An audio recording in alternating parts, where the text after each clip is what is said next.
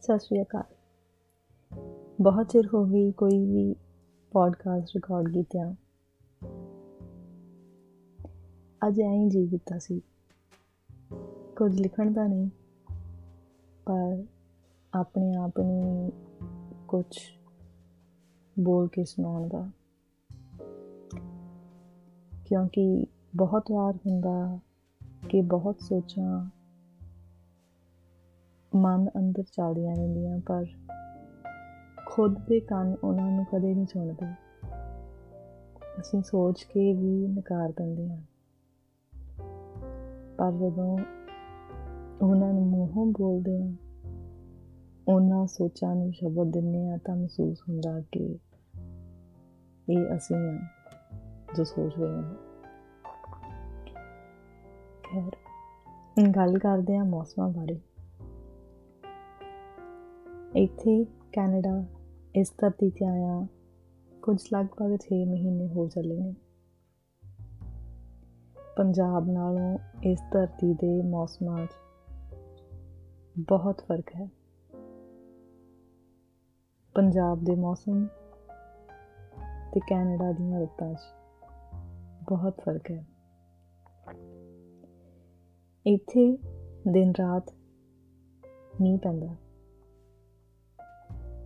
ਪਤਾ ਨਹੀਂ ਚੱਲਦਾ ਕਿ ਅੰਦਰ ਬੈਠਿਆਂ ਬਾਹਰ ਮੀਂਹ ਕਦ ਸ਼ੁਰੂ ਹੋ ਜਾਂਦਾ ਤੇ ਪੈ ਵੀ ਹਟਦਾ। ਐਵੇਂ ਹੀ ਬਰਫ਼ਬਾਰੀ ਹੈ। ਐਵੇਂ ਹੀ ਧੁੱਪ ਚੜਨਾ ਜਾਂ ਬੱਦਲ ਹੋ ਜਾਣਾ। ਪਰ ਪੰਜਾਬ ਹੋਰ ਸੀ। ਉੱਥੇ ਜਦ ਵੀ ਮੀਂਹ ਪੈਣ ਦੀ ਸੰਭਾਵਨਾ ਬਣਦੀ ਸੀ ਤਾਂ ਤਰ੍ਹਾਂ ਤਰ੍ਹਾਂ ਦੀਆਂ ਆਵਾਜ਼ਾਂ ਆਉਂਦੀਆਂ ਸਨ ਪਹਿਲੇ। ਕਿ ਬਾਹਰ ਤਾਰ ਤੋਂ ਕੱਪੜੇ ਲਾ ਲਓ।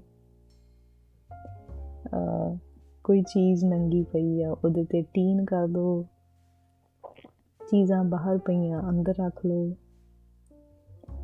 ਫਿਰ ਹਵਾ ਚੱਲਦੀ ਸੀ। ਬਹੁਤ ਤੇਜ਼। ਹਨੇਰੀਆਂ ਹੁੰਦੀਆਂ ਸਨ। ਰੁੱਖ ਝੂਮਦੇ ਸਨ। ਬੱਚੇ ਉਹਨਾਂ ਉਹਨਾਂ ਝੂਮਦੀਆਂ ਰੁੱਤਾਂ 'ਚ ਖੇਡਦੇ ਸਨ। ਖੁਸ਼ ਹੁੰਦੇ ਸਨ। ਤੇ ਸਾਡੇ ਆਪਣੇ ਮਨਾਂ ਨੂੰ ਵੀ ਉਹ ਰੁੱਤਾਂ ਆਸਰਾ ਦਿੰਦੀਆਂ ਸਨ। ਕੁਝ ਨਵਾਂ ਉਪਜਾਉਣ ਦਾ। ਉਹ ਦਿਨ ਨਵਾਂ ਜਿਹਾ ਲੱਗਦਾ ਸੀ। ਆਪਣੇ ਅੰਦਰ ਕਈ ਨਵੀਆਂ ਨਵੀਆਂ ਚੀਜ਼ਾਂ ਜਨਮ ਲੈਂਦੀਆਂ ਸੀ। ਪਰ ਇੱਥੇ ਐਵੇਂ ਨਹੀਂ। ਇੱਥੇ ਤਾਂ ਇੱਕੋ ਜਿਹਾ। ਇੱਕਸਾਰ ਮੌਸਮ। ਇੱਕਸਾਰ ਮਾਹੌਲ। ਕੋਈ ਨਵੀਂ ਆਵਾਜ਼ ਨਹੀਂ।